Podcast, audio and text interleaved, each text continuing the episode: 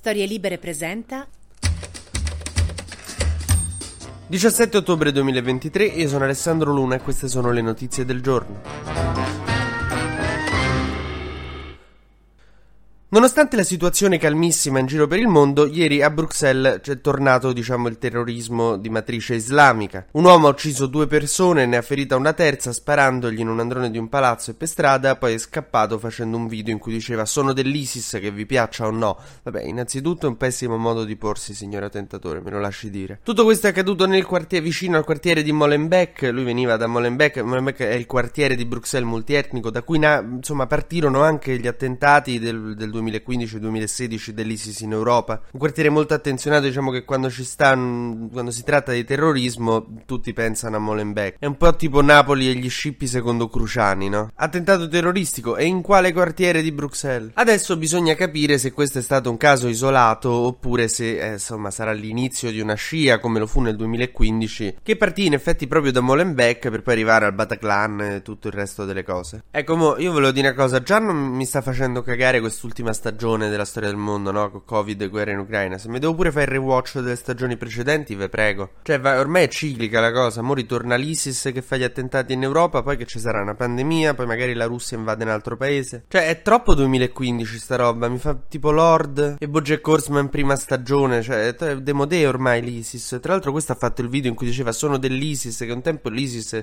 rispondeva a queste robe rivendicandole, no? Quello faceva l'attentato, dice sono dell'ISIS. E l'ISIS rispondeva sì, esatto, è uno dei nostri abbiamo fatto l'attentato qua. Ieri, il, dopo che questo ha fatto il video dicendo sono dell'ISIS, l'ISIS ha risposto dicendo ah esistiamo ancora? Non avevamo chiuso, è rimasta ancora questa cosa dell'ISIS. Io ormai ho aperto una concessionaria, c'ho una famiglia, c'è ancora l'ISIS. Cioè è come se adesso ti ripiomba una ragazza che te non è di chi sia ti dice guarda noi in realtà stavamo insieme all'asilo, eravamo fidanzatini e poi in realtà non ci siamo mai formalmente lasciati, quindi stiamo ancora insieme. No, cioè passato tanto tempo...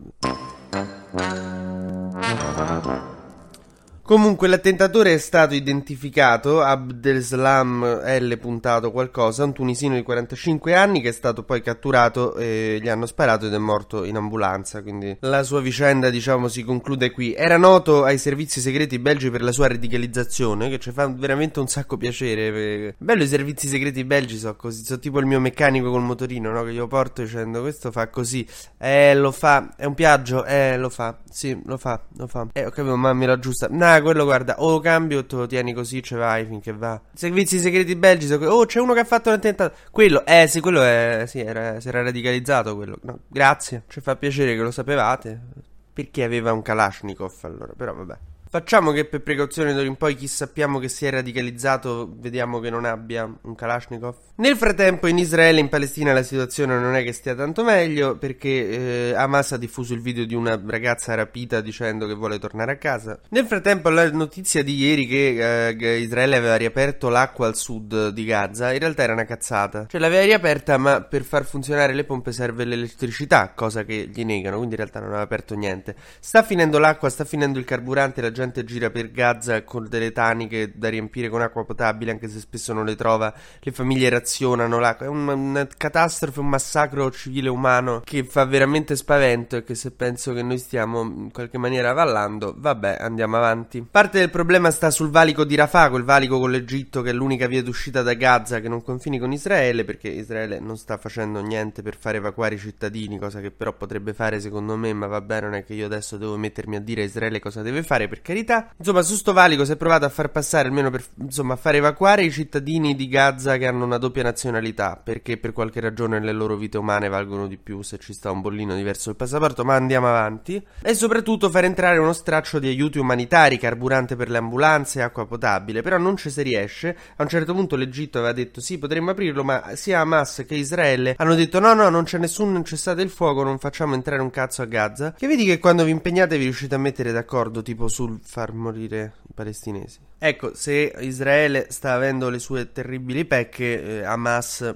cioè, peggio me sento, eh. Cioè... No, teniamo a mente, il motivo per cui Gaza non c'ha acqua, tra l'altro, è che in questi anni Hamas le, insomma, le tubature per l'acqua le ha tolte per farci dei missili per attaccare Israele. Cioè, in queste piazze di studenti che dicono noi stiamo col popolo palestinese e poi sotto sotto ti dicono eh, però Hamas bravi. No, allora, se Hamas bravi, voi il popolo palestinese lo volete morto come lo vogliono morto quelli di Hamas. E come quelli di Israele, per carità di Dio. Però nessuno dei... cioè non è che Hamas è amico del popolo palestinese, questo diciamolo, ripetiamolo mille volte.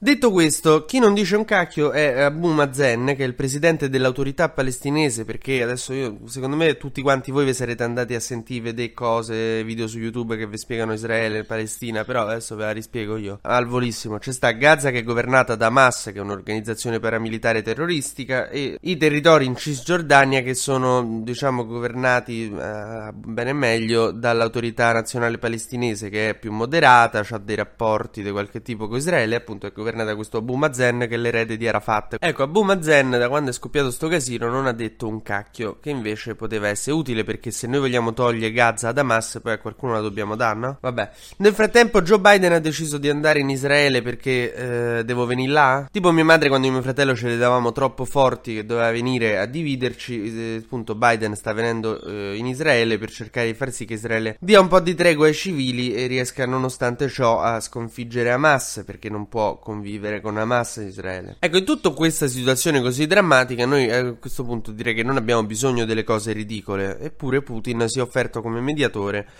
per far raggiungere la pace. Adesso ha deciso che vuole, nonostante insomma, avendo perso la faccia con questa cosa dell'Ucraina, dice la mia grande occasione per ritornare rilevante è far fare pace a Israele e Palestina. Tesoro, non sei riuscito a far far pace al tuo cervello. Mi sembra difficile che adesso arrivi e fai far pace a Israele e Palestina. Cioè, cerchiamo di rimanere almeno seri. È come se Mon Morgan si mette a fare l'istruttore di yoga, ti prego.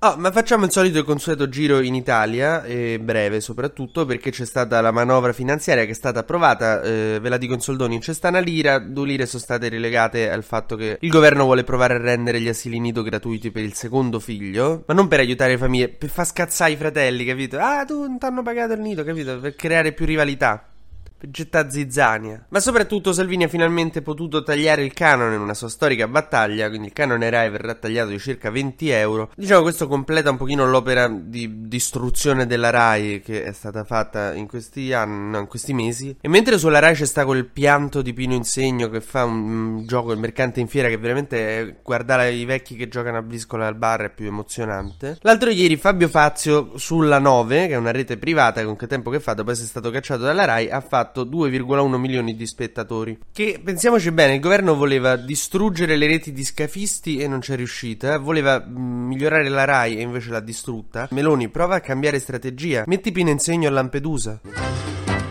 TG Luna torna domani mattina, sempre tra le 12 e le 13, su storielibere.fm.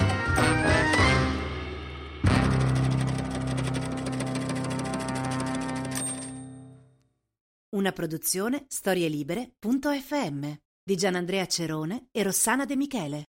Coordinamento editoriale Guido Guenci.